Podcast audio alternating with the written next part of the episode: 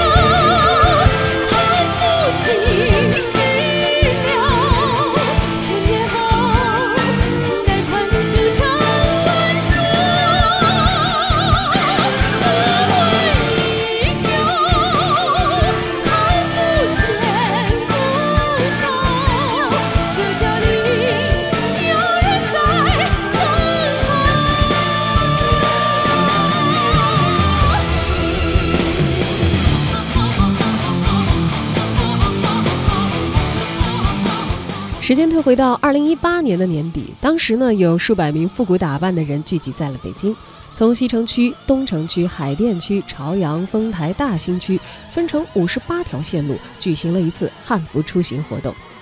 而在十五年前呢，电力工人王乐天身着自制的汉服走上过郑州街头，而王乐天呢，则是建筑报端的中国现代第一位穿汉服示众的人。恐怕在那个时候，人们很难想象汉服在今天会形成一个圈子文化，更难想象这个圈子会衍生出一个庞大的产业。汉服产业报告揭示了近年汉服的普及度和受欢迎的程度。二零一五年的时候，汉服消费人群接近五十万；二零一七年的时候，已经接近一百二十万；截至到二零一八年的十二月三十号，已经超过了两百万。为什么现在穿汉服的人越来越多了呢？时间再往回退。二零零二年，失落的文明汉族民族服饰这个帖子在某历史论坛上火起来之前，汉服产业还可以说是籍籍无名的。而帖子发布之后呢，三十万的点击率，海内外媒体的轮番转载，一个新的话题迅速在互联网上成型并且发酵，那就是汉服。盘踞在相关话题论坛和网站的，并不是如今的汉服小姐姐们，更多的是学者与历史学家，他们在歌颂民族文化的伟大。早期的汉服受制于昂贵的价格，三千元至一万元，注定它的属性更偏向于奢侈品。其商业化的路径呢，似乎也只能是汉服礼服化，为了特定市场、为了特定场合增加仪式感的时候而穿着。而汉服呢，又是完全无中生有，没有成熟的市场，也没有受众。有一些民间企业尝试过汉服的商业化，或者依托于汉服做一些周边的创意，但是最终呢，没有什么大的起色。二零零八年，官方并没有接受汉服国服化的倡议，原本的汉服社群一哄而散，仅有几家私人的汉服店依靠着微薄的利润在生死线上挣扎，而汉服产业呢落回民间小众的范畴，也只在一夜之间。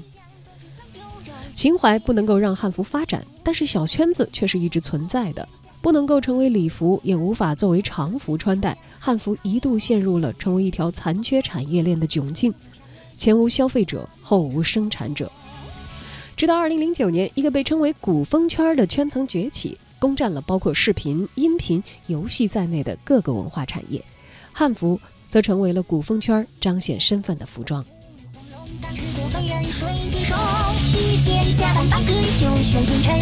在古风圈崭露头角之际，被称为年轻人文化社区的 B 站创立了。二次元圈同样火爆，漫展活动层出不穷。二零一零年的时候，人流量已经达到二十万，汉服的曝光率进一步增加。汉服消费者的平均年龄在二十一岁左右，古风圈和二次元圈的用户分别为二十岁和九零后。汉服有了自己的消费群体，蜂拥而至的爱好者也点燃了百度汉服吧。二零一一年，汉服吧仅有三万用户，到了二零一五年，这个数字涨到了五十七万，而其中的女性爱好者占到了百分之七十一点九。现如今，打开抖音搜索“汉服”，热门的视频众多，互动人数最多的视频点赞超过百万。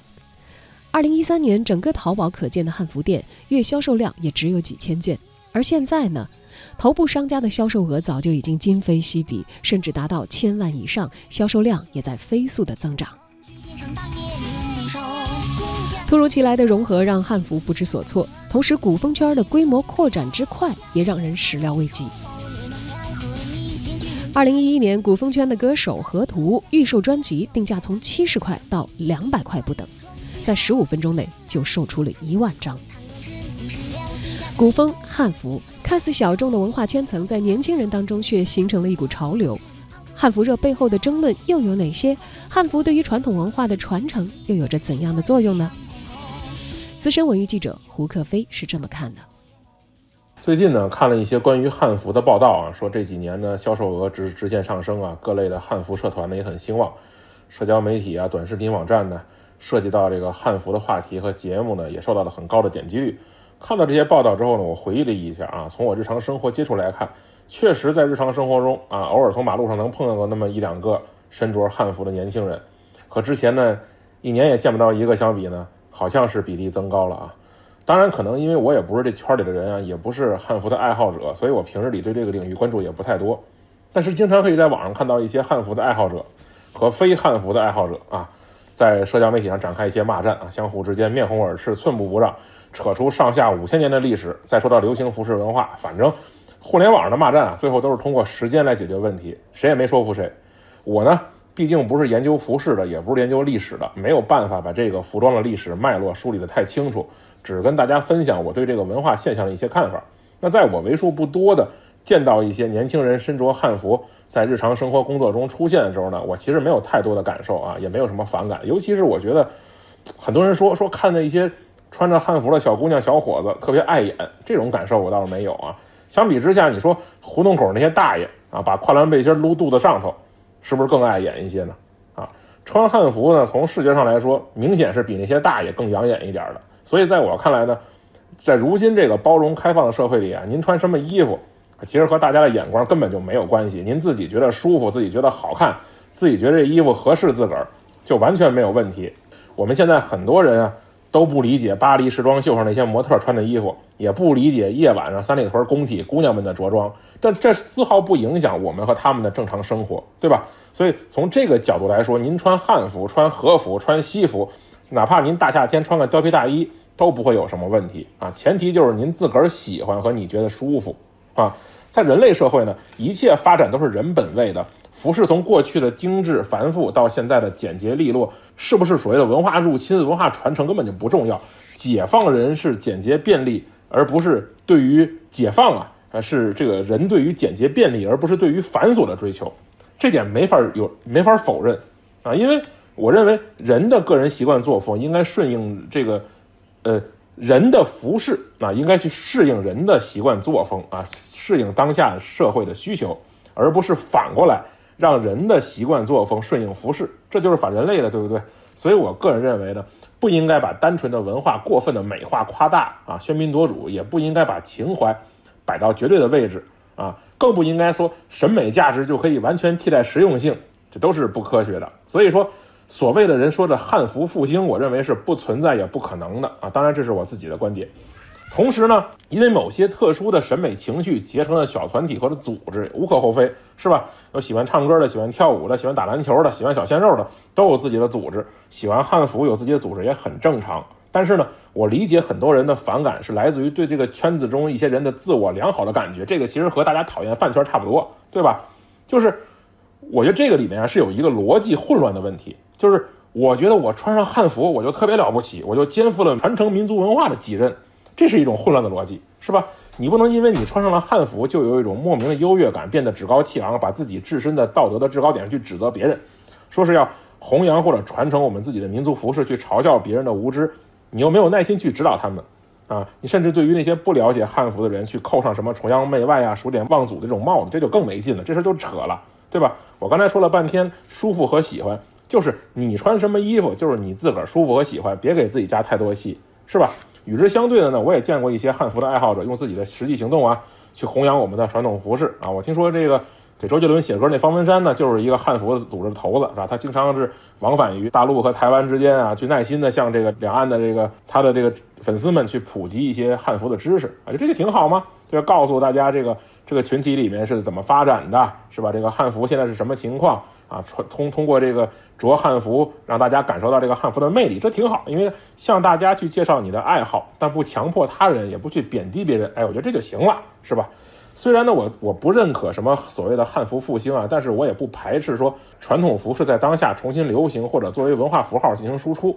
因为我们要知道，就是作为一个我们从文化大国到文化强国，我们现在需要一些进行文化输出的时候呢，这个视觉上能产生冲击力的东西，带有自身的文化符号，很合适啊。服饰就是特别适合文化输出的一种文化符号。你韩服通过韩剧是吧？这和服咱就不说了，通过各种的艺术产品啊，舞台艺术也好，是影视艺术也好，已经成为世界上大家人尽皆知的呃他们本国家本民族的标志。那么，如果有一种民族服饰能代表。我们中国呢也没问题，当然了，你要考虑我们是一个多民族的国家，是吧？我们去去把汉服作为我们本国家的这个输出方式，是不是合适啊？当然，这个不是咱们考虑的问题。但是，我是觉得在弘扬传承我们的文化过程中，去用服饰进行传播是很好的一个途径，是吧？最后呢，我想说，我从小呢，老师就教过我一个词儿，叫做“文以载道”啊，但是我从来没听说过衣服也能办到。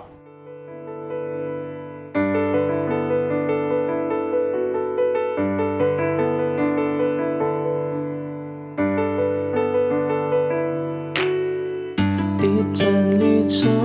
孤单伫立在窗口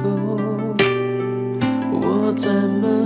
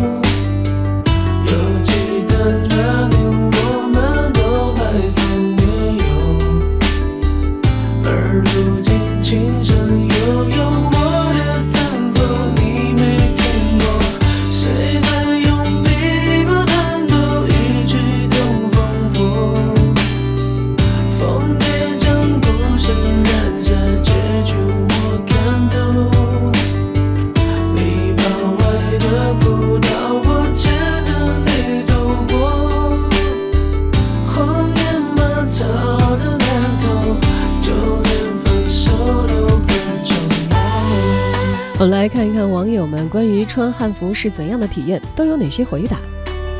一位名叫“爱狐狸不妖”的朋友说：“第一次穿出去的时候，说实话，心里还是有点小怕怕。逛超市的时候，在那儿买东西，售货员阿姨就说：‘小姑娘，你这穿的是汉服吧？’当时其实挺开心的。我记得那会儿穿的是一套自己做的汉服。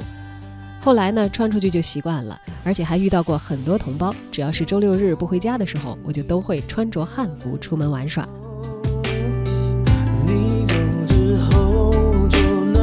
雪说：“今天是第一次穿汉服出门，结果就有外国友人来合照。还有人说呢，穿汉服游园会更有意境。有人夸我的衣服漂亮。总之呢，穿着汉服出游是很开心的体验。”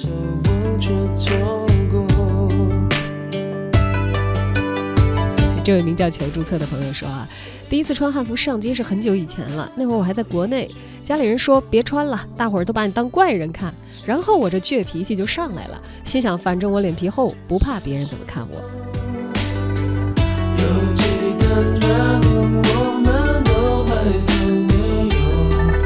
木姑娘说，端午节我鼓起勇气穿汉服上了街，有位阿姨问我。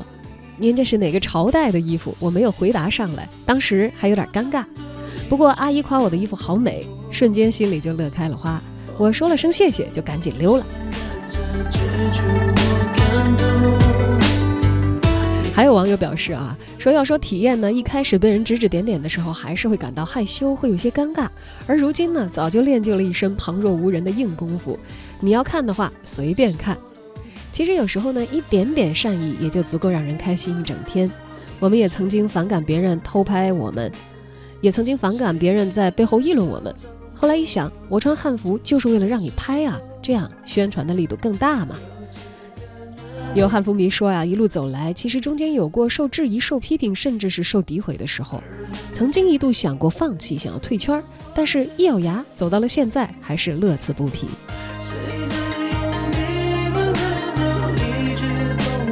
虽然什么是真正的汉服，穿汉服应该有哪些礼仪，至今呢，当然也还是说不上有统一的标准和规范。但是每一种声音呢，其实都透露着对于汉服的喜爱。汉服也是打开千年文化记忆的一把钥匙。不管是出于续接传统的目的，还是仅仅为了张扬个性，穿着的多样性和相对于十几年前来说更包容的社会环境，都是非常好的信号。汉服之所以可以发展到今天，是因为有很多人不管出于什么样的目的，共同形成了这样一种现象和文化。但在这样的多样化出现之后呢，如何在现代生活当中去继续将它传扬，会延续怎样的传统，又怎样使这样绵延不绝的文化共通的感受不仅仅流于表面？这或许是一个更加复杂而且还需要解决的问题。